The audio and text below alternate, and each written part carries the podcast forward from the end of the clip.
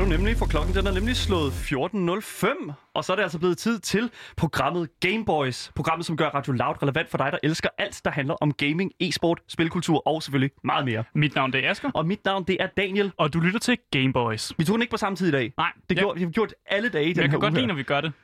Folk, folk klager over, at vi ikke har nok øh, sådan, synergy med hinanden. Det er rigtigt. Så hvorfor tog vi den ikke på samme tid? Mm, okay, ved du hvad, vi tager den igen næste uge. Skal vi gøre Okay, det hele jo. næste uge, der kører vi den på samme tid. Jo. Programmet Gameboys, altså, hvad skal der ske? De næste 55 minutter, det blev altså bare slam-packed med mm. gaming, altså stof. Så det er altså bare med at få plantet dig i gamerstolen, spændt fast med sikkerhedsselen, lige præcis, og så altså bare øh, spil, øh, hvad, hvad siger man? Ja, lyt med. Lyt med. Lige præcis. For i dag der skal vi altså tale med Niklas Larsen, som øh, har formået at liste sig op på et, et vildt imponerende timetal, når det kommer til spillet Football Manager.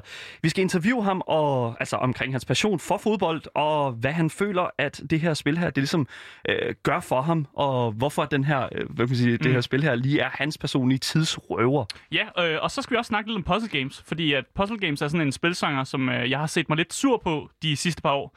Øh, og der er mange versioner af puzzle games derude, og jeg hader næsten dem alle sammen, så det er jo perfekt. øh, og derfor har vi inviteret Louis Thompson, der studerer videospilsudvikling på IT-universitetet i København, for ligesom at, øh, at, at blødgøre mig lidt, ikke? Mm. Og, og fjerne alt, alt mit had for puzzle games. Og det er virkelig på tide, at vi kommer forbi det her. Det er altså virkelig, virkelig altså long time coming. Er fyldt med. Til sidst så bliver jeg altså heller ikke snydt for en solid omgang anbefalinger. Altså det er altså spilanbefalinger, som I kan tage med ind i weekenden. Øh, fordi altså den her uge her har vi altså virkelig fundet guldet frem. Mm. Du lytter til Gameboys. Men inden det, så har vi jo vores regulære nyhedssegment, fordi at, øh, altså, verden den står ikke stille. Og specielt nu, Mm. lige nu, der står den altså ikke stille, fordi at øh, i dag, vi bragte faktisk nyheden i går, men nu er der så lige kommet lidt mere på, øh, omkring PlayStation 5'eren. Ja, fordi i går der fik vi altså en PlayStation 5 reveal, og fik at vide, hvad, hvad, hvad den her PlayStation 5 kan. Ja. Øh, og sådan en mand som mig, jeg har ingen fucking idé om, hvad alle de der tal betyder, som de har vist. Øh, det har du til gengæld, Dan- Daniel. Du ved lidt mere om det, og kan fortælle øh, lidt mere om det, tror jeg. Ja, altså, den, den, den, den er hurtig. Det, altså, ej, altså det der Ja. med det, det, det er også det vigtigste for mig. Det er vidderligt det, som der er the selling point mm. for øh, den nye PlayStation. Og altså, jeg vil sige, det er et godt selling point. Altså, i, Ja. lang, i mange år synes jeg, at konsollerne har været vanvittigt meget bagud, når det kommer til altså sådan, Mm. altså hardware-hastighed. Og det er sådan... Øh, det, det, som PlayStation ligesom er ude og, og ude med at sige, altså at sige this is, det her det er ligesom grunden til, at I skal købe det her. Det er altså fordi, at den åbenbart altså skal til at eliminere fuldstændig de her loading screens. Det var meget dejligt. Det, det er jo ja. Nok noget af det mest irriterende ved at spille. Det er jo det der sådan, lille sådan, mellemrum, der er imellem sådan, alt dy- action. Og for mange er det jo sådan en, en, en dynamikkælder. Mm. Og det er kun meget få spil på det sådan nuværende øh, de, de nuværende platforme, jeg føler har arbejdet med den der, det der loading screen der, og gjort det altså til deres. Vi så det blandt andet med også en titel, som vi faktisk også snakkede om i går, God of War. Ja. God of War har jo, altså, har jo loading, som jeg synes, altså sådan, det er jo det, der hedder sådan seamless Ja, loading, ja. hvor at du, øh, hvor at spillet det henter filerne til det næste stykke af Mm. banen, øh, imens at du spiller. Ja. Og det er jo bare, altså det er så vigtigt, og det øh, er jo faktisk meget imponerende, at Santa Monica, Sony Santa Monica, mm. Har, øh, har formået at kreere altså God of War mm. Øh, uden loading screens, Og fordi det er jo et kæmpe spil. de gør det også på en pissefed måde, fordi sådan som det fungerer, det er, hvis man fast traveler, der er sådan træ, man kan, man kan løbe rundt oven indeni, øh, og når man så fast travel til et andet punkt, så løber man rundt i de her, øh, den her mærkelige øh, træ-verden, hvis man kan kalde det. Ja. Øh, og så imens man gør det, så er Mimir, øh, det hoved, man har med, det fortæller sådan en god historie, sådan en god nordisk mytologi-historie, mens man løber rundt der. Så, så det, man bliver underholdt, selvom man faktisk venter på, at spillet loader, men det føles bare ikke sådan. Nej. Så lidt mere specifikt, så står der, at den vil have en CPU med 8 gange Zen 2 core af øh, hvad hedder nu, 3,5 GHz. Det aner jeg ikke, hvad det betyder. Det er hurtigt. Okay. Øh, det er for, når jeg læser det her, så er det hurtigt, og det er jo, ah. sådan, det, er jo sådan det der sådan op, øh, altså, hvad kan man sige, øh, hvor hurtigt den sådan kan, hvad hedder det nu, øh, lave en, en, et workflow. Hvor hurtigt den kan boss. Ja, lige, det er sådan noget. øhm, okay, vi står jo og, og, og, og ligesom og, og fortæller noget nu, som vi ikke har helt styr på, og det ved jeg ikke, om man- kan høre. Men det, som jeg, det, som jeg har styr på, det, som jeg har styr på, det er altså, at den har 16 GB GDDR6 RAM. Og det ram- betyder... Det er jo hukommelse. Ah, okay. Og det er jo, hvor meget sådan, øh, hvad hedder det nu, øh, hukom, det er jo som, hvor meget, mange sådan, data, den kan holde fast på øh, inden i spillet, Mm. øh, imens der sker andre ting.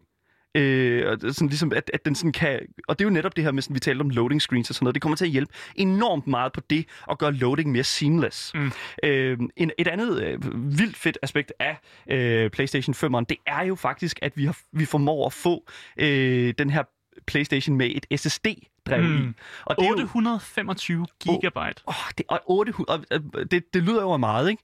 Ja. Men i dag, i dag der, altså den måde, som man laver spil på i dag, hvis det er sådan, at man skal... Øh, hvis det er sådan, at man ikke tænker så meget over det der med... med, med, med Komprimering af filer. Ja, komprimering af filer Ja. og sådan noget.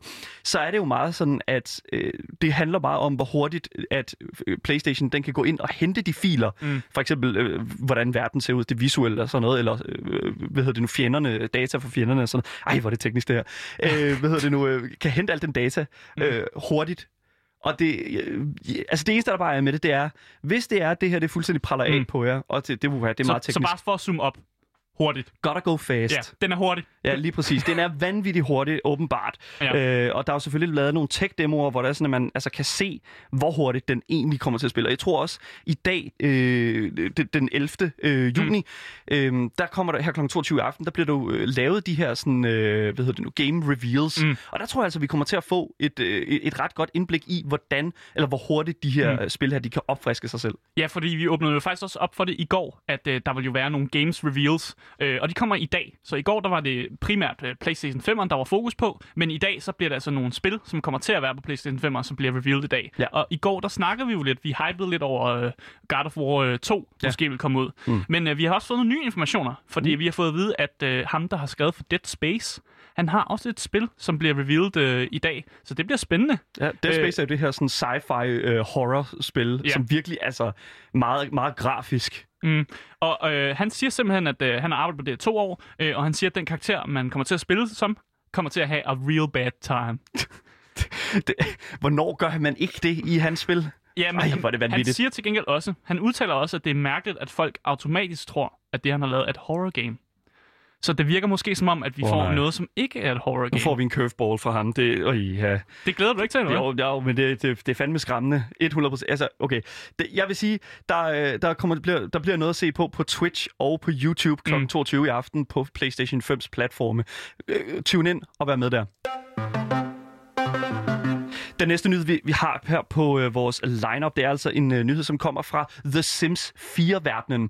Det er Ah, en ja. ny udvidelsespakke, som faktisk er af en utrolig bæredygtig øh, altså sådan kaliber. Er den lavet græs, eller hvad? Den er, det er næsten, altså Ja. ja. den er lavet af, ja, det ved jeg ikke, hvad for noget græs den er lavet af, men det, den er lavet af i hvert fald, det er altså, at øh, Sims 4 er jo lavet som et spil, som ligesom skal henvende sig til folk på altså den der alder, hvor man lige er flyttet hjemmefra og øh, startet på en ny uddannelse og skal til at bo i et øh, bofællesskab eller et kollektiv eller den slags. Mm. Øhm, og øh, her har de så inkorporeret det her sådan bæredygtige element, som præger vores, altså specielt her i Danmark, Mhm. altså den her mentalitet om, at vi skal leve bæredygtigt, og at vi skal være, altså sådan, ja, vi skal være bæredygtige i vores livsstil og sådan. Men det, der er med det, det er altså, at, øh, hvad hedder det nu, den nye udvidelse, den casher jo ind på de her ideologier Mm. om bæredygtig livsstil, og din rolle som, altså sådan, din rolle i et samfund kan hjælpe klimaet. Ja, men er det, ikke, er det ikke egentlig også første gang, vi ser, at et spil rent faktisk går ind og laver noget sådan lidt ideo- ideologisk eller politisk i et spil? Fordi jeg synes ikke, man ser det så tit, at de, de tager stilling til de her problemer. Det, det er tit gemt væk bagved Ja. sådan symbolisme, Ja. føler jeg. For eksempel, Her er det jo ikke gemt væk. Nej, men det er jo det, altså sådan, øh, sociale sådan, uligheder i samfundet er jo tit det, som der bliver bragt op. For eksempel Ja. Detroit Become Human tager det jo op, altså sådan iRobot øh, temaer, den slags. Mm. Øhm, men, men her har de jo simpelthen valgt at tage og, øh, og, og simpelthen at inkorporere øh, det her med, at, at det, det, altså udvidelsen kommer med de her sådan, forskellige nye byer, Mm. som du kan bosætte dig i. Ja. Og den her by her, den ændrer sig. Øh, alt efter, hvor bæredygtigt du lever. Mm. Så hvis det er sådan, at du ikke, øh, hvad hedder det nu, øh, øh, hvad kan man sige, går, Renser, renser recycler, gaden. ja, ja. renser gaden, øh, fejrer op efter dig, Ja. øh, ved en recycler, altså sådan genbruger og skrald og sådan noget, så, øh, hvad hedder det nu, øh, så begynder byen lige så stille at blive toget, øh, på grund af alt det der Smog. sådan, smog, der Ja. er lige præcis, og så øh, lige pludselig så begynder gaderne at flyde med skrald. Men en anden ting, som øh, hvad hedder det nu, øh, der også sker, det er altså, at hver uge i øh, Sims 4 med den her udvidelse, der skal din by stemme om nogle nye tiltag, som kommer til at gøre byen mere bæredygtig. Og det er selvfølgelig, det er jo, det er jo de her sådan meget normale ting, som for eksempel at gro sin egen grøntsager i baghaven. Men det kan også være de her sådan sjove ting, som at øh, for eksempel, at du, kan- I kan stemme om, at øh, i den her uge her, så er hele, alle i hele byen, vi skal være nøgne. Og jeg aner, Hvordan, for, jeg aner ikke, hvordan det er bæredygtigt, men det er åbenbart meget bæredygtigt at, øh, at, at gå nøgne rundt. Øh, det er selvfølgelig ikke noget... Man sparer på tøjet. Det er jo nok ikke en ting, jeg, jeg tror, det er ikke en ting, vi kommer til at se her hjemme i den danske sådan, klimaplan, sådan lige forløbigt. Men altså, Nej, det er for dårligt. Det, jeg, jeg synes også, det er hammer dårligt. Jeg ved ikke rigtig, altså, hvad jeg tænker om det. Altså, det er jeg stemt for. Men de, øh, normalt i, øh, hvad hedder det nu, i The Sims, så er der jo alle de her sådan ubeboede sådan plots, mm. hvor der er sådan, at du selv som spiller kan gå ind og sådan, ah, øh, her kan jeg øh, bygge et hus. Men i den her udvidelsespakke, der laver den altså de her plots om til at være sådan nogle parker Mm. med, øh, hvad hedder det nu, med, med sådan vilde blomster og højt græs. Og øh, ligesom for at inkorporere sådan, hvordan kan vi bruge de her plots, der ikke bliver brugt til noget, som har noget med den her udvidelse at gøre. Jeg synes, det er super fedt. Mm. Øhm, jeg synes virkelig, at det minder rigtig meget, sådan, hele den her udvidelse minder mig sindssygt meget omkring sådan 70'ernes idealer. Mm. Sådan omkring sådan fri kærlighed, vild ungdom, sådan noget Ah. flower power, ikke? Ja. Lige præcis. Altså ikke fordi, at jeg er gammel nok til at have oplevet det, men altså det var sådan, du ved, når man ser Den, det. den stemning, ja. Den stemning er lige mm. præcis. Jeg tror, det var dagens nyheder. Det, altså, igen, altså, det er jo fandme nede med utroligt, hvor meget der sker sådan lige nu. Øh, og jeg tror kun, at det bliver endnu mere spændende, lige så snart, at vi jeg hvad hedder det nu, øh, kommer længere ind i året. Ja, og vi har brugt uh, rigtig mange timer på nogle spil, men der findes altså folk derude, som har brugt endnu, endnu flere timer på dem. Altså næsten religiøse mange timer på en titel. Øh, og derfor, derfor hiver vi altså de her mennesker ind og dykker ned i, øh, at hvorfor, hvorfor de bliver ved med at komme tilbage til det her spil. Øh, og i det her program, der har vi altså øh, Niklas øh, Lindberg Larsen, som har mere end 2.000 timer i Football Manager med. Lige præcis. Og hvis du først lige er tunet ind nu, så lytter du altså til Gameboys med mig, Daniel. Og mig, Asger. Og vi skal altså til at snakke med dig, Niklas Larsen. Velkommen til programmet. Ja, Den får du lige igen. Jo, velkommen til programmet. Ja, tak. Så godt. Ja, man skal lige være hurtig med pulten her. Niklas, du er utrolig interesseret i, og, øh, i en meget specifik ting her, og øh, bare lige for at, lige at spille noget for dig. Jeg kunne godt tænke mig lige at vide, hvad, hvad for nogle følelser vækker den her lyd i dig?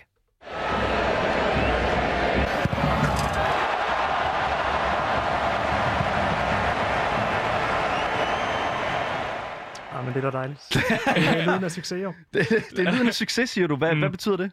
Ah, men det, altså, for mig er, er det at opnå ting gennem Football Manager, det kunne være så meget som at, at score et mål i en kamp, eller Ja. uh, ligesom at, at bygge sådan en lang serie af gode resultater, og Mm. virkelig opleve den der sådan, sådan følelse af, af, af at bygge en sådan sammenhængende og mere sådan, ja, øh, sådan, Sådan helheds... øh, helheds, ja, orienteret sådan, øh, succes eller, eller mm. bare sådan uh, opnåelse af, af nogle mål. Det, det er sådan det primære, der ligesom driver mig i at, at, at både gå til spillet og også den måde, jeg, jeg så øh, får ligesom noget feedback tilbage fra spillet. Ikke? Ja, lige Mm. præcis. Vil du, altså, kan du ikke lige prøve sådan at fortælle lidt omkring dig selv? Altså sådan, hvad det er, at du sådan, hvad, hvad du er for en person? Stort spørgsmål. Det er et meget stort spørgsmål. Ja. Meget bredt. Bare tag det vigtigste. Altså, hvis vi skal sådan se det på sådan en gaming-perspektiv, så har jeg spillet rigtig mange sådan strategispil, fordi det, øh, fra da jeg var helt ung, også fordi min, min far, han har ligesom oplært mig i, i de spil, fordi det var det, han ligesom spillede, og jeg så med på, da, Mm. jeg, var, Mm. da jeg var en lille knægt. Øh, så, så det ligesom det der med at kunne systematisere og sådan skabe øh, sådan, øh, ja, systemer, kategoriseringer, alt muligt i strategispil og mm. managementspil, som har, har ligesom forplantet sig videre til Football Manager, øh, sammen med sådan, øh, også min sådan, interesse i at, at sådan, have nogle små projekter, jeg kan sådan rende og fifle lidt med. Ikke? Ja, lige Mm. præcis. Det er jo ikke så lang tid siden, at vi talte med Miguel Sicard, som sidder som spilforsker ude på IT-universitetet i København. Og der fortalte han os, at det her med at ty til øh, forskellige spiltyper, som selvfølgelig appellerer til os, det har noget Mm. at gøre med det der med sådan at, øh, at, at finde kontrollen Ja. i ens sådan i, i ens kaos, kan man jo nærmest sige et eller andet sted. Hvordan, altså, hvordan, er det noget, du kan sådan genkende til med dit sådan, øh, spilforbrug? Ja, i hvert fald øh, den måde, jeg bruger sådan football manager sådan nærmest terapeutisk. Ja. Det kan man også lidt som se på, at jeg har spillet det så meget, og, og, og, og bruger det sådan som en, en calming down, øh, sådan afslappende øh, ting Ja. ja. øh, i min fritid. Fordi jeg ligesom kan se de her systemer og de her kategorier, mm. som man kan bygge op og sådan lave statistik og analyser, og sådan virkelig gå i dybden med de her sådan, øh, systemer i spillet til Ja. ligesom at, at få det til at gå op i en højere enhed. Det, det appellerer super meget til, til sådan, øh, sådan, sådan min generelle sådan mentalitet omkring at, at, at Mm. bygge sådan nogle øh, systemer op Ja. og, Mm. og, og, og forstå dem. Men det er, jo et, det er jo et fodboldspil. Så jeg må gå ud fra, at du også er altså, fodboldfan. Er, Jo. altså, er du det, man kan kalde en vaskeægte fodboldtosse? Uh. Uh, jeg ved ikke, om jeg vil kalde mig en fodboldtosse, men Okay. jeg ved mere om fodbold end den gennemsnitlige øh, sådan 23-årige, det vil jeg sige. Det, Okay. Så det skal jo ikke være noget, nogen, nogen hemmelighed. Vi kender Niklas privat, øh, eller i hvert fald semi-privat. Og øh, til sådan et punkt, Mm. at vi har skrevet vores bachelorafhandling sammen med Niklas. Og øh, en af de største sådan, jeg vil sige, en af de største overraskelser, der kom, altså, som jeg mødte i min, mit møde med dig, det var, at du var så stor fodboldfan. Og det her med sådan at stå på en... Altså, hv- hvor ligger forskellen for dig i sådan oplevelsen? Det der med at stå på et stadion, og det der med at stå øh, eller hvad kan man sige, sidde derhjemme og, og, og sådan have, have, have fodbolden på en skærm. Hvor ligger sådan forskellene i det, du får ud af det henne? Mm, ja, altså når jeg er på, på et fodboldstadion ude til en rigtig kamp, mm. ude og sådan mærke den stemning, så, så er det jo på det, det her mere emotionelle, følelsesmæssige plan i forhold til at være investeret i sådan det, der foregår, og, og ligesom være grebet af situationen på en anden måde. Ikke? Ja. Øh, men så når jeg sidder med Football Manager eller et hvert andet sådan simuleret fodboldoplevelse, øh, oplevelse, så er det jo mere den her idé om at, at prøve nogle ting af, øh, bygge nogle strategier, se hvad der virker, Mm. mm. øh, sådan at prøve at, at lege lidt med virkeligheden på en eller anden måde, men også at, at prøve at tage nogle ting fra virkeligheden ned i spillet og se, hvordan de så opererer i det system. Så Okay, så 2.250 timer, jeg tror, det var Er det det nøjagtige tal? Er det det nøjagtige tal, eller er det blevet opdateret? det, er- det er ikke det nøjagtige tal, for det var i forvejen 700 for lavt, og, og så har jeg lige fået hævet et par, par timer mere ind de sidste par dage. Så, Så er vi oppe på 3.000? Vi er på 2.940 deromkring. Ej, Skal vi ikke bare runde op til 3.000? Vi runder op til os bare sige 3.000. 3.000. Det lyder bedre. kan du ikke prøve at forklare mig, sådan helt lavpraktisk, hvad forskellen er på de her football manager-spil? Fordi football managers øh, er jo ligesom FIFA-spillene og Madden-spillene er. Øh, der, der kommer der jo en ny version ud nærmest altså årligt. Mm. Ja. Hvad, altså, hvor ligger de forskelle i de her spil her? Er det noget, der er meget øh, sådan fremtrædende i, i, i spil? Øh, tænker du i forhold til sådan andre sportsspil, eller bare i forhold mellem Jeg tænker sådan i Manager? hinanden. Ja, imellem på. Ja. Ja. ja, lige præcis. Øh, altså, det der primært sker, det er jo som med alle andre sportsspil, at så bliver databasen opdateret med oh, spillerskift og Mm. lønninger og kontrakter og klubber, der rykker op og ned, og hvad ved jeg, Mm. imellem ligaerne. Øh, men, men meget af det er også at sådan, gøre det mere sådan, reflekterende af virkeligheden. Så sådan, øh, den seneste øh, Football, Manager, Football Manager 2020 Mm. mm. øh, har introduceret nogle øh, sådan, club vision, øh, så sådan målsætninger, som klubberne sætter over for dig som træner øh, på femårsbasis, Mm. hvor du ligesom siger, okay, inden for fem år skal vi opnå de her ting hvert år. Ja. Øh, og vi vil gerne gøre det her og det her i forhold til vores spillestil. Vi vil gerne kun have spillere under 23, øh, der bliver trukket op på førsteholdet fra talentholdet. Vi vil ikke købe nogle øh, spillere udefra, for eksempel. Det kan være sådan nogle krav, som klubberne stiller til dig. Så på den måde er det lidt anderledes fra, fra, fra ting som, som FIFA, Madden og de andre EA Sports. Øh, Ja. ja. Lidt mere sådan arcade, sådan gameplay-fokuseret Mm. øh, sportsspil, med at det, det netop fokuserer på den her idé om dig som, som manager, og ikke dig som holdet. Ja, lige præcis, fordi det er jo et spil, der handler om The Mm. Football Manager et eller andet sted. Ja, men, men altså, når du er i det her spil, du er jo træneren af et hold, ikke? Hvordan, hvordan delen bruger man 3.000 timer på bare at, altså, Hvor at ligger de manager, manager et hold? Mm. Altså meget af det er jo, at sådan, for mig i hvert fald, der er det, det sjove, det er at gå ud og finde nye spillere, der passer Mm. til det, man er i gang med. Mm. Så det kan være, at jeg øh, har et øh, amatørhold i Danmark, mm. som jeg rigtig gerne vil gøre til professionelt Superliga-fodboldhold. Mm. Men hvordan finder jeg så spillere, der har lyst til at spille for et amatørhold i anden division eller Danmarksserien, Mm. mm. og som jeg kan bruge til ligesom, at hjælpe mig selv og klubben og de andre spillere for den sags skyld med op. Fordi det her øh, aspekt er sådan at gå ud og søge og lede efter spillere, der passer ind i de her roller, eller de her kategorier, man nu har sådan bygget op mm. i forhold til sin strategi og sin taktik, øh, er ligesom med til at give det her rollespils øh, øh, element i det også. Mm. Så, så målet, mange spil har jo et, et, et slutmål, eller sådan et, et sted, hvor man helst skal havne. Men Football Manager, det er, jo, det er jo mere, det handler om et mål, du selv sætter. Og som du lige har ja. Snakket om, du sætter for eksempel målet, som er, at du er en anden dimensionsklub, som bare gerne vil hive dig selv op i at spille i Superligaen for eksempel. Så, så meget af den motivation, du får, når du spiller, den kommer måske bare af, at, at, at du egentlig bare gerne vil se dit... Altså, du sætter mål for dig selv, og så løser du dem, og så sætter du et nyt mål, og det er derfor, man kommer op på 3.000 timer, eller hvad? Ja, øh, eller også så er det, at man sætter sig et mål, opnår det, og tænker, okay, hvordan kan jeg lave et nyt mål med Mm. mm. en anden klub, som har en, nogle andre forhold, som gør, at en anden sådan, udfordring vil være sjov. Mm. Mm. Så, så det er meget at sådan, opsøge de her udfordringer og se, hvad, hvad kunne være ligesom, en, en sjov challenge, en sjov udfordring at, at gå i gang med. Hvornår smider du sådan det her spil på? Altså, hvor, altså, fordi jeg tænker så lidt, at det må jo være re- relativt sådan regulært i løbet af din dag. Eller er det bare sådan nogle enkelte sessioner, hvor det er sådan, at det bare kører på den anden skærm? Eller er du meget fokuseret på det? Altså, mm. Hvad, hvor, hvornår placerer du ligesom at spille det her spil i din, i din dag? Mm. Altså for mig, der er jo mange, der har sådan et podcastspil, som de spiller, mens de lytter til noget andet, eller Ja. ser tv, eller hvad Mm. det måtte være. Ikke? Mm. For nogle er det en MMO, for nogle er det et skydespil, for nogle er det uh, League of Legends, hvad ved jeg. Uh, men for mig er det så Football Manager. Det er det spil, jeg kan sidde og, og sådan have på den anden skærm, mens jeg laver noget andet. Mens jeg uh, ser en film, mens jeg lytter til en podcast, mens jeg, hvad hedder det, ja, gør alt muligt andet. Ikke? Mm. Uh, og det, det er der, ligesom, timetallet også begynder at snige sig opad, fordi man bare kan have det åben i en hel aften, mens man laver andre ting. Og så kan man lige skifte over til det football manager-vinduet og lige sådan, se, om man ikke lige kan gå to uger frem i tid, og lige se, om man ikke kan skrive kontrakt med den spiller, man lige har kigget på de sidste tre måneder. Jeg, jeg bliver nødt til at høre bare interesse. Altså, hvor langt ud i fremtiden har du, nogen, har du været med et hold? Er der et hold, hvor du er flere tusind år ude i Ja, fremtiden? Tiden går jo relativt hurtigt Ja. ja. i Football Manager. Det er ikke sådan real time. Så, så det er jo sådan, du kommer nogle år ud i fremtiden. Altså, hvad, ja, hvad, hvor ligger du henne sådan mm. ude i fremtiden? Uh, det længste, jeg har spillet, det er rent faktisk seks år, tror jeg, ude i fremtiden med det samme hold. Nå, Uh, det er Okay, ikke, ikke særlig meget. Det er jo ikke meget. Nej, for, især fordi der er mange andre, der spiller flere årtier, flere århundreder med Ja. den samme klub, eller med den samme sådan, gem. Men, men for mig er det mere at sådan...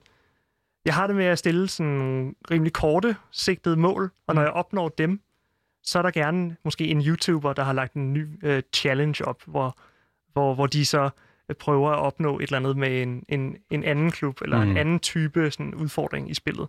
Øh, og så bliver jeg grebet af den følelse, og vil gerne prøve at emulere det. Og mm. så er det, jeg bliver ved med sådan, efter fem år at sige, okay, nu har jeg opnået de her kort, kortsigtede mål, og så vil jeg gerne ud og prøve noget nyt. Øh, og det er også med til ligesom at, at sige, okay, så kan jeg godt tage en, en 8 timers baggrundssession igen her, hvor jeg lige spiller mig igennem en halv sæson øh, med en ny klub, Ja. med nogle nye spillere, med en ny udfordring. Mm. Det minder mig jo mega meget sådan, omkring sådan World of Warcraft leveling for mig. Altså sådan, øh, det der med at levele en karakter i World of Warcraft, levele den til max, og så begynde på en anden.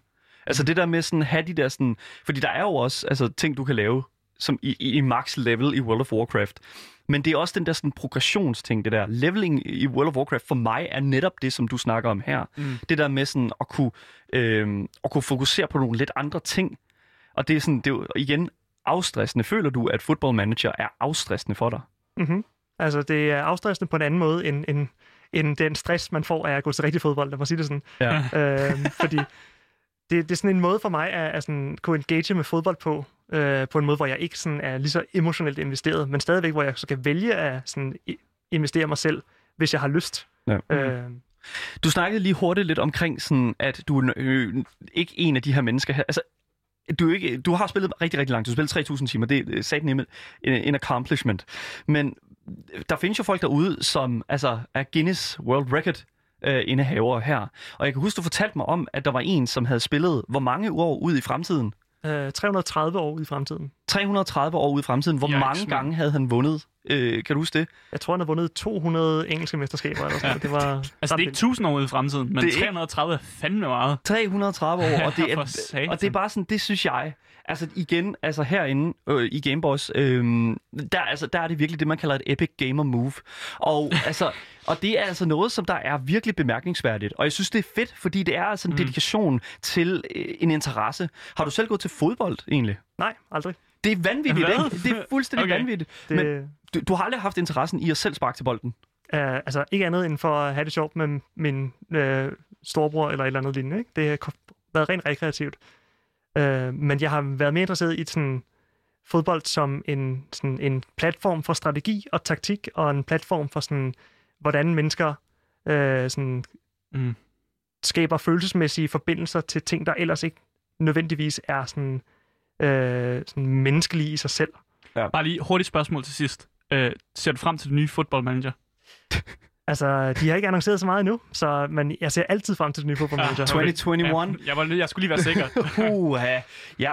Hvad, Niklas, tusind mange tak, fordi du vil komme her ind og fortælle omkring din personlige tidsrøver. Mm. Jeg synes, det er fedt, at vi har det her segment her, fordi der findes bare folk derude, som simpelthen har altså, en bundløs, altså øh, mm. øh, sådan endeløs sådan brønd af øh, altså, timetal sænket ned i et spil. For mig er det World of Warcraft. For dig, Asger, der, er det, øh, der var det Skyrim, tror jeg, du snakkede om. Ja, Skyrim, Overwatch og et, et fucking roguelike-spil, der hedder Battle Bros. det er bare sådan, Ja. det er fedt, fordi at tidsrøver, det er ja. altså det, som, som jeg føler er, er med til sådan at virkelig hjælpe os gamere med at stresse af. Du lytter til Gameboys med mig, Daniel, Og mig, Asker. her på Radio Loud. Ja, jeg hader puzzle games. Ja, jeg skulle lige til at sige det. Asger hader bare puzzle games, og det er det, som det, de Ja. næste sådan, hvad kan man sige, lille kvarters tid her faktisk kommer til at handle om. Øhm, Asger, Mm du bliver nødt til at sætte lidt flere ord på det her. Ja, altså jeg hader puzzle games altså, i, i, en, i en stor stil. Øh, fra da jeg var ung, så har jeg siddet og spillet de der klassiske Magnus og Myggen point-and-click games, og har været frustreret over dem. Og, og siden da, så er det som om, det har, det har fulgt mig, at hver gang jeg har prøvet at sætte mig ind i sådan et uh, puzzle games, det er primært øh, uh, point-and-click games, som jeg hader allermest i hele verden. Men andre puzzle games gør mig også virkelig frustreret. Øh, og den her følelse, det er jo bare sådan en... Øh, selv hvis jeg løser et puzzle, så er jeg stadig frustreret. Den følelsen bliver ved med at linger, og jeg kan forstå på folk, der spiller puzzle games, det er sådan, at lige så snart de får løst det, så får de den der sådan rele- Endorfin. Ja, endorfin release. Ja, lige præcis. Men det er som om, jeg får, bare, jeg får den ikke. For jeg er lige så frustreret som, altså, fordi jeg har brugt måske et kvarter eller 10 minutter på at løse det her puzzles, og så føler jeg bare, at jeg har wasted min tid. Fuldko- altså fuldkommen. Og, og så selvom jeg har løst puzzle, så ved jeg bare, at der kommer jo et nyt igen. Og selv hvis jeg har vundet spillet, så er jeg bare sådan, at fuck, jeg har brugt så mange timer på det her. Det, er, det, altså, det gør mig bare vred. Men, men, Men- for ligesom at, øh, Ja. at, at sætte nogle flere nuancer på det her, så har vi jo så inviteret øh, Louis David Buchhardt Thompson. Lang navn. Langt dejligt navn. Ja. Som studerer videospil på IT-universitetet i København. Øh, og så af den gode grund, så tænker vi jo, at han ved noget mere om puzzle games, og kan ligesom sætte nogle flere nuancer på, så vi siger bare velkommen. Jo, tak skal I have. Velkommen, Louis. Louis, det er jo... Det her, kan du ikke lige hurtigt forklare lidt omkring, hvad det er, du foretager dig ude på IT-universitetet i København? Jo, øh, så jeg er i gang med at tage en master i, øh, i spildesign ude på IT-universitetet. Vi har en gameslinje derude, og der er to tracks. Der er øh, te- teknologi-track, og der er mm. design-track, og jeg er så på design-track. Øh, og det betyder, at jeg øh, beskæftiger mig rigtig meget med en masse akademia omkring spil, øh, udover når jeg så selvfølgelig sidder og designer rent faktisk spil. Så jeg mm. læser en hel, hel masse artikler, og har en hel masse tanker, øh, fordi det bliver, det bliver man simpelthen nødt til i akademia. Ja. Og prøver ligesom at sætte nogle tanker på, hvad er det egentlig for en størrelse videospil er. Ja. Mm. Det er lige, inden vi går i gang med at diskutere puzzle games, så skal jeg også lige gøre opmærksom på, Louis, at jeg argumenterer som en fireårig. Øh, og det kan godt blive frustrerende for Det dig. er jo ikke noget nyt. Og, ja, nej, det er det Det ikke. er meget undskyldende allerede. Jeg Jamen, jeg bliver du- nødt til at fortælle ham, jeg bliver nødt til at fortælle ham, at du, jeg er ikke til at snakke med. Så hele formålet med det her, det er jo, Ja. at vi langsomt skal prøve at få Asger til at, sådan, at, at, at kunne lide puzzle games. Ja. Og, og jeg har en idé om, at det kan godt lade sig gøre. Måske. Fordi, fordi der er der aspekter, er af, åbninger, ja. der er aspekter af puzzle games, som du synes er fedt. Ja. Øh, Louis, lige super hurtigt, kan du ikke prøve at forklare, sådan, bare sådan kort træk, hvad er et puzzle game? Hvad, hvad opgør et puzzle game? Så puzzle games består hovedsageligt af... Øh, det, det, er svært at kategorisere på den måde, fordi puzzle games er en meget bred kategori. Der findes en hel masse forskellige mm. former for puzzles, basalt set. Øh, Asger var inde på point-and-click adventures især, som er Ja. notoriske for at have det, der hedder moon logic, som basalt set er, du, du, du prøver at finde ud af, hvordan du kommer videre i spillet, men udvikleren har ligesom bare sat sig for, at det her, det skal være så obskurt som overhovedet overhovedet muligt. Det skal være sådan noget med, at du skal kombinere et stykke papir med en, øh, en, mm. en glasspand for at åbne en dør, eller altså, sådan noget, der ingen mening giver overhovedet. Vi kender det jo fra altså, rigtig, rigtig mange puzzlespil. Det her sådan, frustrationer med at bare sidde og blive ved med at prøve at kombinere items. Du, altså, der, der er bogstaveligt talt en ting, der hedder pixel robbing i, øh, i puzzle games, som basalt set bare handler om, at alt, hvad du har i dit inventory, bare prøv at presse det op imod alting, der er i spillet. Prøv at presse det op imod andre ting, der er i din inventory. Mm. Fordi nogle gange er det, så, det her logikken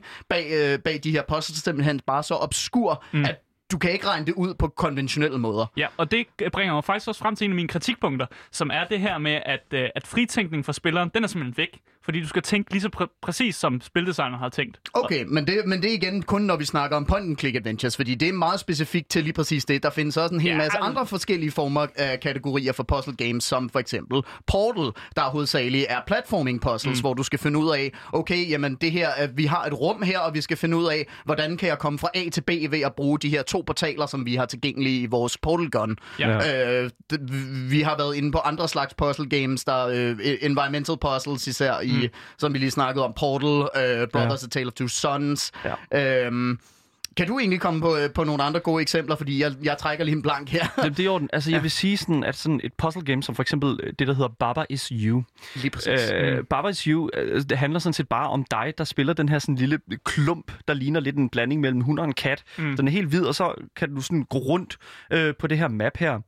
Øh, og så kan du så skubbe nogle ord og det er nemlig et eksempel på et uh, puzzle game, hvor at hver en eneste sådan, bevægelse, du laver, mm. er sindssygt vigtig når det kommer til sådan, kom, sådan at blive løs det der, den der gåde, der løs det der Men det er jo irriterende. Der.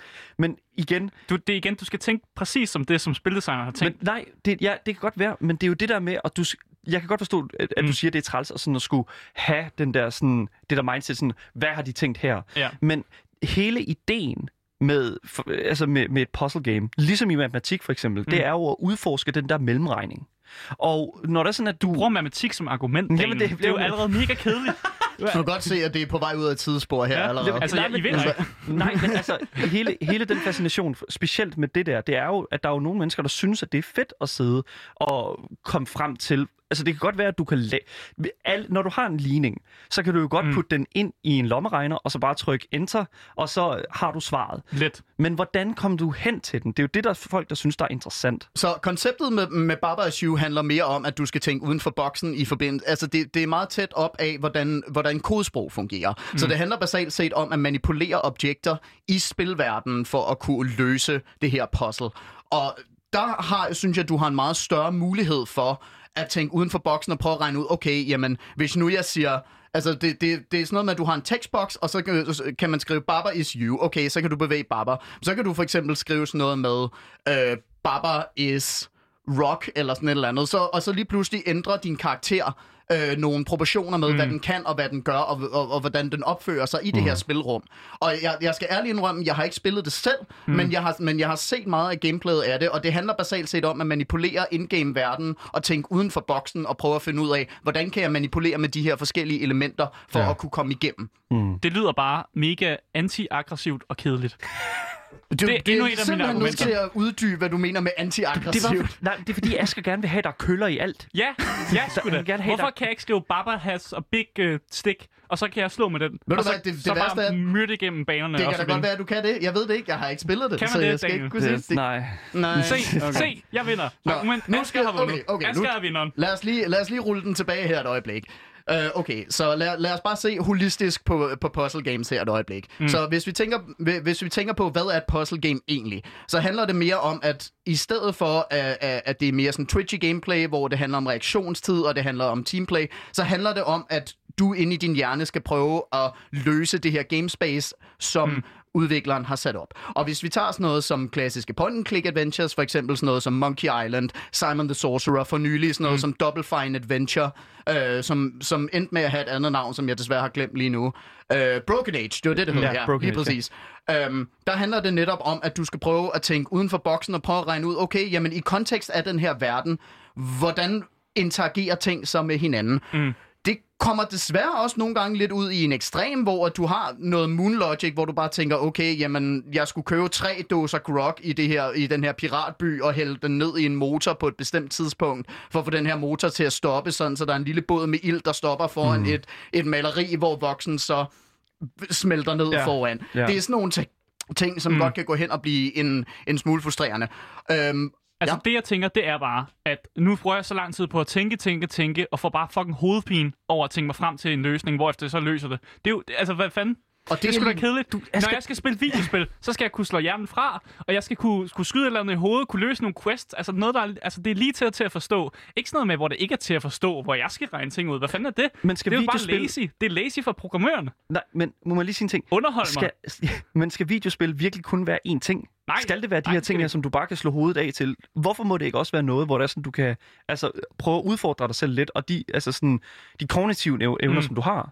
Jamen, jeg føler, at det også udfordrer mig selv, mine kognitive evner, hvis man kan kalde det det. Nu laver jeg gåseøjne Ja, have gåseøjne, ja. ja. Det gjorde han. Men det kan man jo også i andre spil, hvor man også skal løse udfordringer, men, men der løser man det ved, at man bekæmper igennem hårdere af fjender på en kreativ måde. Mm. Så her kommer vi øh, til et, øh, et lidt andet koncept, øh, konceptet omkring katarsis, altså forløsningen, der kommer helt tilbage fra, øh, fra græsk teater og... Ja. Øh, nu skulle jeg til at sige Pythagoras, men det er Men noget forløsning. vrøvl. Forløsning lyder godt. Sokrates. Med trekanter, ja. Ja, lige, lige præcis. Ja. Øh, nej, men katarsis i hvert fald. Det handler netop, puzzle games handler netop om den, om den her forløsning. Du sidder fast på et puzzle, du sidder mm. og tænker og tænker, og bare, Åh, hvordan kommer jeg igennem det her? Hvordan kommer jeg igennem den her dør? Og når du så endelig finder nøglen, mm. så øh, er det nemlig, at den hovedpine, du beskriver, den forløser sig. Men det er jo ikke rigtigt. Sådan er har jeg det ikke. Det, det, Sådan har jeg det ikke. Jeg, får, jeg kan få forløsninger på en, en anden måde end det der, men øh, det er i hvert fald ikke puzzles, der gør det for mig.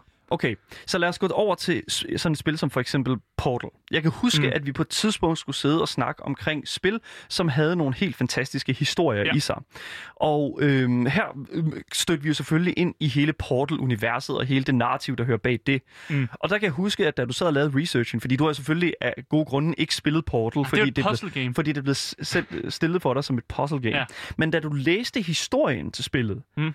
der kunne jeg mærke på dig, at der var noget, der sådan ligesom løste sig inde i dig i forhold til det her spil. Ja. Altså, historien var god. Historien var god, ja. Ja. men kan du ikke prøve at sådan... Kan du ikke prøve at fortælle lidt omkring sådan, hvorfor, altså hvorfor var det, at den her historie her, den, den øh, ligesom løsnede Portal op for dig? Jeg tror bare, at det var, det var det der med, at det var nemlig en god historie.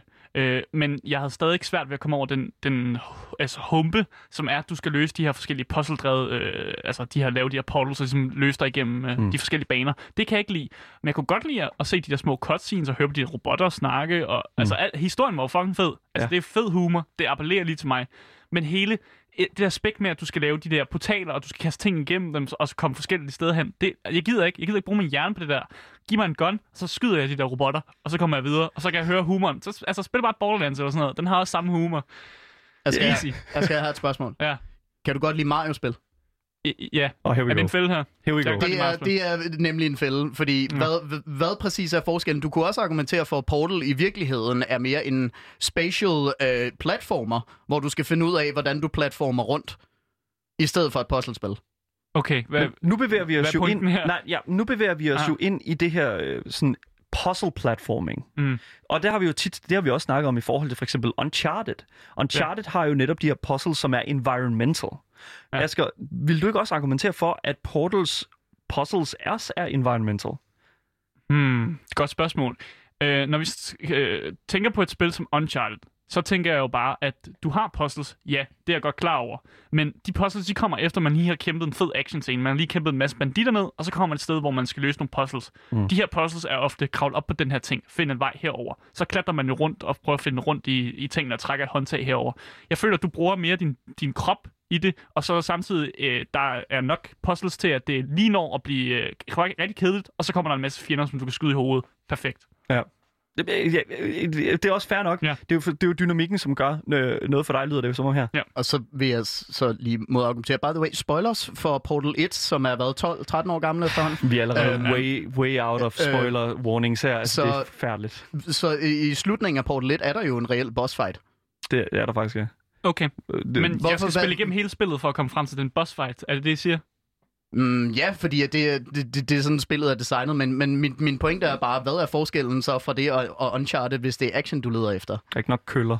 Det er, øh, forskellen er jo, at i Uncharted, der kommer altså action-sekvenserne er jo mere frequently, hvor du siger, at der er en boss fight til sidst. Så skal jeg sidde og være cockblocked hele, hele spillet, okay. før jeg får min øh, forløsning i din boss fight, så er det det, du siger? Mm, det er det, jeg hører dig nej, sige. nej, nej, nej, fordi forløsningen kommer jo lige så meget, når du undgår døden i alle de gange i Portal, hvor du bliver nødt til at hoppe væk fra noget lava, eller bliver, bliver nødt til at på Portal der væk, når du er på vej ind i en ovn. Hvorfor er det ikke lige så øh, action-packed ind i dit hoved? Oven, oven og lava, der, der fik du mig. Der var, sgu, der var sgu et eller andet, der ringede der. Men det er, det, vi har, Ja. jeg har, det er jo det, som vi har prøvet at forklare igennem hele det her segment her jo. Ja. Hvor vi, og det er forresten for jer, der lige er tunet ind, så lytter du altså til Gameboys her på Radio Loud. Og vi er altså i gang med at prøve at overbevise Asger øh, om at, at kunne lide puzzle games. det sker ikke. det er klart Men- ikke særlig godt. Men okay, men, altså, men du siger jo, at der er masser af aspekter i de her mm. spil her, som simpelthen bare appellerer til dig. Det er sådan ja. lige op din boldgade. Mm. Men der er sådan de her ting her.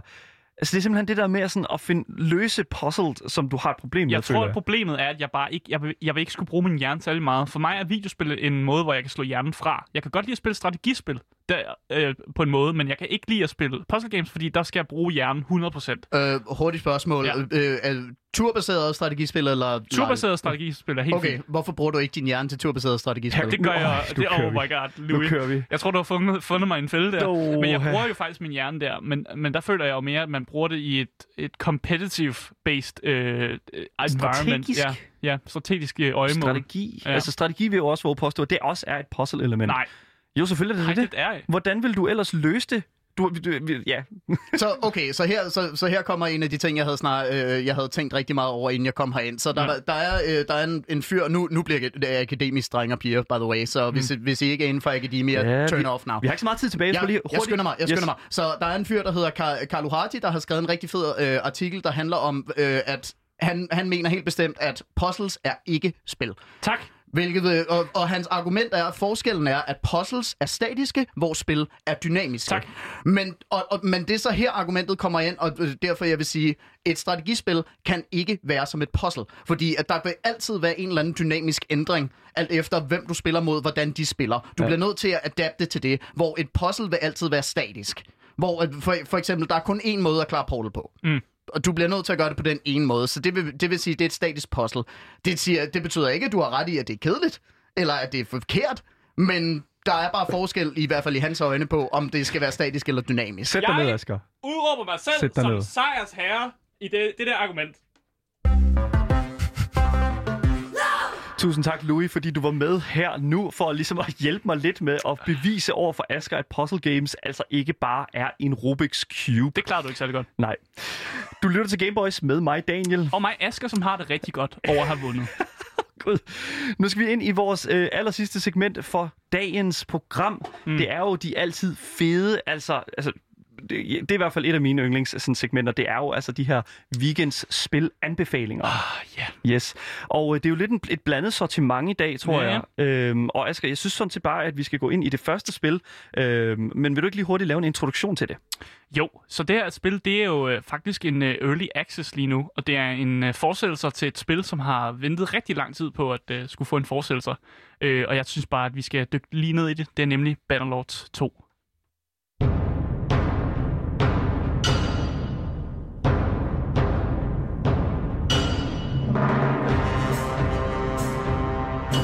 Så det her spil er det, jeg vil kalde en rigtig god time waster. Du bruger rigtig meget tid i det, men, men det, er sådan, du, det er en god følelse. Du føler altid, at du accomplisher et eller andet, og det er fedt. Hvis du er fan af spil som uh, Heroes of Might and Magic, så tror jeg, at man vil finde rigtig mange gode ting i Bannerlords 2. Øh, og jeg kan bestemt anbefale, at hvis man, hvis man godt kan lide de der strategispil, og hvis man har spillet mange af de der spil, som er sådan nogle, jeg kalder dem senior 00'er-spil, som mm. er sådan Heroes of Might and Magic-spil-agtigt, øh, så tror jeg bestemt, man er fan af Battlelords 2. Øh, altså, det er ret nådesløst, det her spil. Øh, men der er simpelthen så mange features, øh, som man ikke får at vide, som man simpelthen bare går ud og opdager. Hmm. Øh, I starten kunne jeg ikke finde ud af, hvordan fanden jeg hyrede en companion til min, øh, til min lille fraktion her. Ja. Men det lykkedes mig at gøre det. ved at Man skulle simpelthen bare snakke med en masse forskellige mennesker. Og så ja. på et tidspunkt var der nogen, der præsenterede sig selv som companions. Ja. Øh, og så er der også det der med, at når du kommer i battle, så aner du ikke, hvad fuck der foregår, og hvordan du leder dine tropper.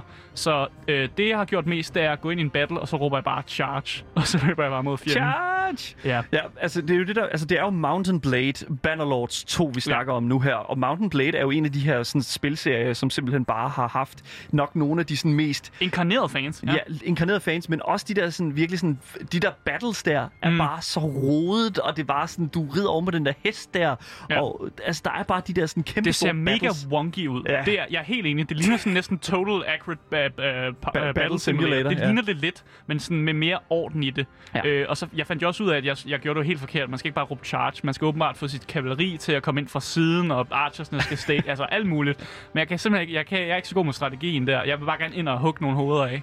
Så det er det, der appellerer til mig. Jeg er bare en viking. Jeg kan godt rigtig, rigtig godt lide altså sådan Bannerlords, i hvert fald bare Mountain Blade sådan formatet, fordi at det netop er sådan...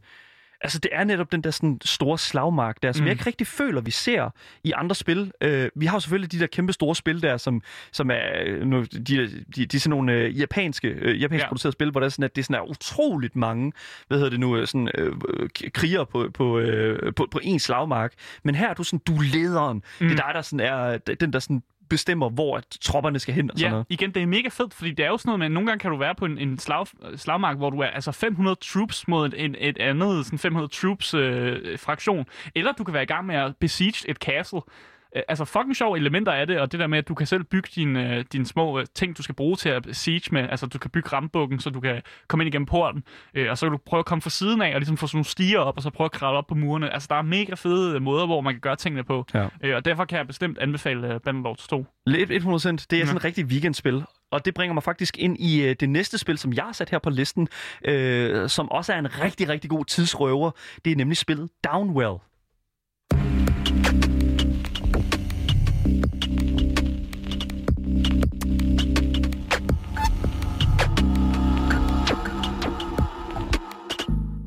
Downwell er jo det her spil her, som blandt for det første, nødt til at sige det, er udgivet af ud, øh, ud, øh, udgiveren eller publisheren Mm. mm. Devolver Digital. Ved altid, at der kommer, altså, man ved altid, at det er kvalitet, hvis det kommer fra udvikleren Devolver Digital. Øhm, men en anden ting er jo også, at det er sådan, jeg sagde jo i starten her, at det er sådan den der sådan ultimativ tidsrøver. Det går ud på, at du er den her fyr, som øh, vælger en dag at hoppe ned i en brønd. Og øh, den her brønd her, den er øh, åbenbart, altså fuld, den er bundløs. Du, du falder bare. Men fanden har lavet den brønd så? Det er jo svært at sige. Og øh, det, der så sker, det er, at ham her fyren her, han er udstyret med det, der hedder gun boots. Og øh, til jer, som der øh, ikke lige kan forestille jer det, så er det altså et par øh, våben, som er sat på Ja, du har nok gættet det, skoene. Øh, Genialt. Og, ja, lige præcis. Og Ja. det minder rigtig, rigtig, hvis man er uh, Bayonetta-fan, Bayonetta-fan, hende der, der har øh, bruger sit hår som, øh, som, som våben, så øh, har hun også våben, øh, sådan, øh, hvad kan man sige, Gun øh, gun i hendes høje hæle, hvor at, øh, sådan stilettoen, øh, den er sådan, en, øh, det er sådan løbet på pistolen. Det er Mm. mm. vanvittigt fedt. Øh, så samme koncept, og øh, det, du spiller så som ham her, som øh, på vej ned igennem den her kæmpe, kæmpe store brønd, og her skal du så skyde alt, der kommer under dig, mens at du falder. Og hvis mm. du så rammer noget, så tager du noget skade og sådan noget. Og øh, du må helst ikke stå for længe på sådan en platform. Du skal hele tiden falde. Og øh, det er jo det, der hedder... Igen, nu... Øh, vi, er simpelthen, vi, la- vi kan ikke undgå at tale om roguelike-spil. Uh, Jeg ja. aner ikke, hvad, hvordan... det er fordi, de er gode. Det, Det er, er- roguelike spiller er gode spil. Det er rigtigt. De er Ja. oftest rigtig, rigtig gode udviklere, udviklet. Øhm, men Downwell har ligesom det der sådan har ligesom det æstetiske bag sig. Det er sådan det her sort-hvide med sådan enkelte elementer af andre farver i sig. Og det for, de formår virkelig sådan at sætte den der sådan dynamik super fedt og meget simpelt. Mm. Og øh, på Steam, jeg følger ham, øh, YouTuberen, der hedder Jim Sterling, øh, som har en, altså, som er fantastisk. Han, øh, simpelthen, han laver nogle fantastiske videoer på YouTube, kan stærkt anbefale at kigge på ham. Øh, men han, har skrev, han skrev for, øh, i et review på Steam, at øh, det her spil er perfekt, øh, fordi at øh, du kan spille det, selv hvis det er sådan, at du virkelig skal på toilet. Og det er altså bare en virkelig, virkelig... Altså sådan, Undskyld, hvad? Nej, men det er sådan, okay, hvilket spil, vil, altså, hvad prioriterer du mest? At spille spillet eller gå på toilet? Gå på toilet. Lige præcis. Så hvis det er sådan, at der er et spil, der får dig til at ikke at ville gå på toilet. Skal du så bare tisse bukserne, eller hvad? Ja, har du ikke set til den South Park episode med uh, Jo, World det of Warcraft? det har jeg. det er, det, ja, okay. Det er sådan en helt anden snak. Øh, men det, der er med det, det er jo, at det, hvis det er sådan, du lige mangler et eller andet at bruge sådan 10 minutter på, Mm. så er Downwell bare perfekt. Fordi det netop er sådan det der sådan instant relief. Mm. Og øh, ja, det er super, super godt, og det, du kan få det på næsten alle platforme, vil jeg næsten sige. Det er på, øh, både på Switch og på PC. Øh, og altså til en virkelig, virkelig god pris, fordi det jo netop er sådan et, et, et lille bitte indie-spil. Mm. Øh, super, super godt. Lad os gå ind i det næste spil, der står på den her liste her, ja. Asger. Oh, og det er, altså, det er altså virkelig klasse, det her. Det er altså noget, der, der vil noget. Ja, det er en RTS Godfather, men jeg synes bare, vi skal putte musikken på, fordi vi skal høre Command and Conquer musikken.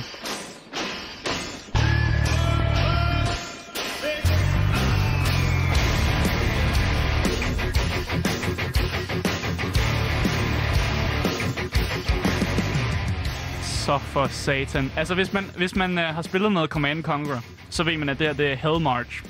Uh, og som er en af de uh, sange, man hører, når, når man har Sovjetunionen i spil. Uh, og den her sang, lige præcis den her sang, ikke?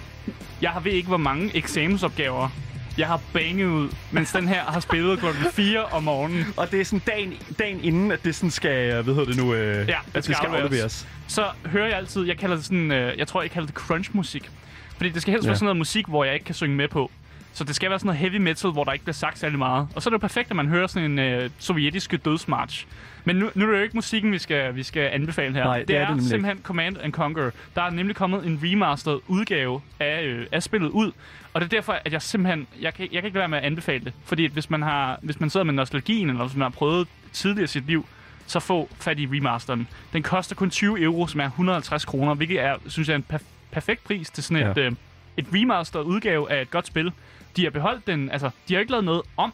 De har bare forbedret det, der fungerede. Altså, nu, øh, nu kan du rent faktisk se dine units, øh, fordi grafikken er, er højt. Før var det bare sådan udtværet, ja. øh, udtværet units, man så, og man kunne ikke kende noget fra hinanden, mm. øh, som gjorde det lidt svært at spille det. Nu kan man rent faktisk se det fra hinanden, øh, og så får man jo faktisk Red Alert med, som faktisk er den udgave, som, som, som jeg har mest erfaring med. Og Same. det er også derfor, jeg siger Sovjetunionen faktisk.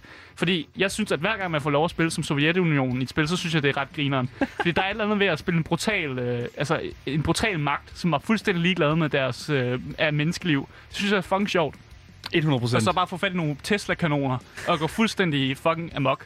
Øh, Ja. Og hvis man nu er i tvivl om, hvad altså, Command Conquer går ud på, så er det jo egentlig bare... Øh, nu snakker jeg om Red Alert igen, fordi det, det er det spil, jeg har spillet. Ja. Så er det jo bare øh, kold krig. Det var sgu ikke så kold alligevel. Sovjetunionen angreb. Den er rimelig Bum. varm. Ja. Ja. Jeg, jeg tror, det er det. Det er det. det, er det. Altså, jeg Ja. vil sige, at det, også med Red Alert, altså, har jo virkelig, virkelig nogle af de bedste sådan, øh, lyde i sig, og altså er bare en instant klassiker. ja, og gode cutscenes. Fucking Ja, ja. gode cutscenes, hvis lige jeg ikke har sagt det. Fucking sjov, wacky humor. Mega mærkeligt. Meget. Ja. Rigtig, rigtig meget. Det næste spil, der står her på listen, og faktisk også det sidste spil, det er altså et spil, som jeg har sat på, og det er altså det spil, der hedder Heave Ho.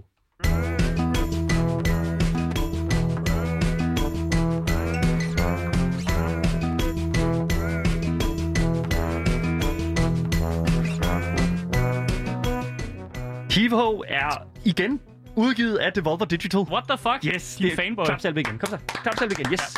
Sådan Sæt der. den til mig på Yes. to minutter. Jeg ser, lige præcis. Jeg sælger den til dig på to minutter. Ja.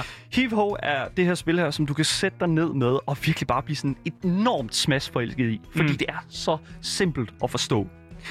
Øh, visuelt, så er det bare sådan virkelig, virkelig super farverigt, og der er virkelig mange sådan skins, øh, som du kan putte på den her sådan dude, som du er. Øh, og det virkelig bare sådan emmer bare sådan humor, ligesom musikken måske også lægger en lille smule op til. Øh, det, det går ud på, det er, at du er det her lille væsen, som har to arme, eller to ben. Mm. Det er sådan lidt svært at, at se. Og øh, de her, med de her to arme her, så kan du enten gribe fast i objekter, vægge og den slags, og så kan du ellers bare, øh, eller du kan også gribe fat i dine medspillere. Uh, så det er et partygame. Det er et partygame Mm. mm. nemlig, og så kan du sådan svinge dig selv op, der af navnet Heave Ho, hvor du simpelthen svinger øh, dine partner op og kaster dig op på øh, nogle vanvittige forskellige måder og sådan noget. Og det handler simpelthen om at være den første, der kommer i mål. Mm. Øh, og jeg, vil, jeg synes bare, det er sådan, det ligger på til, og nu siger jeg det, det er virkelig det største selling point, synes jeg. Lige nu ligger det til 40 kroner på Steam. Og det er altså virkelig, virkelig nice. Og virkelig gå ind og køb det. Find nogle venner også. Find nogle Ja. ja. venner, ja. Og køb det inden weekenden, den starter, fordi det er altså virkelig et fedt spil, og, sådan at, og virkelig at lande i weekenden med. Mm. Øhm, en anden ting, som jeg også bare bliver nødt til at sige, det er altså, at øh, det er sådan et spil, som, som er... Jeg tror, det er et af de der spil, der, som er sjovt i en weekend. Ja. Øhm, så det- 40 kroner synes jeg ligger rigtig, rigtig godt her. Mm. Øh, hvor man for eksempel med øh, sådan et spil som for eksempel øh, Command and Conquer for eksempel, lige nu ligger på Ja. 50 kroner, Og sådan det er, 20 jo, ja, euro. det er jo et spil, som du kan enjoy alene, men også med dine venner. Ja, lige præcis. Men her er Heap jo bare sådan lidt... Det kan godt være, at det er lidt et quick fix, men jeg synes faktisk, at det fungerer rigtig, rigtig godt. Vi håber, at I nød rigtig meget de her øh, sp- spilanbefalinger til weekendens tid. Øh, og ja, jeg tror sådan set bare, at øh, vi skal til at signe af nu. For det var nemlig alt, vi havde planlagt for i dag. Du har lyttet til Gameboys med mig, Daniel. Og mig, Asger. Jeg vil sige, hvis det er, at I gerne vil øh, stille nogle spørgsmål til øh, Niklas Larsen med hans enorme forbrug af øh, Football Manager, så skal I altså ikke være bange for at skrive til os ind på gameboys Eller hvis der er sådan, I vil skrive øh, nogle spørgsmål til Louis, og, øh, eller måske til Asger, og hjælpe ham med at, I skal ikke hjælpe mig. og lige sådan, øh, hvad kan man sige, prøve at hjælpe med at få Asger ind i den her puzzleverden, så skal I altså også heller ikke være bange for at skrive ind til Radio Louds egen Instagram-profil, som hedder radio.loud.dk. Vi er selvfølgelig gå, vi går på weekend nu, så I må have en helt fantastisk weekend, og så ses vi altså igen næste uge.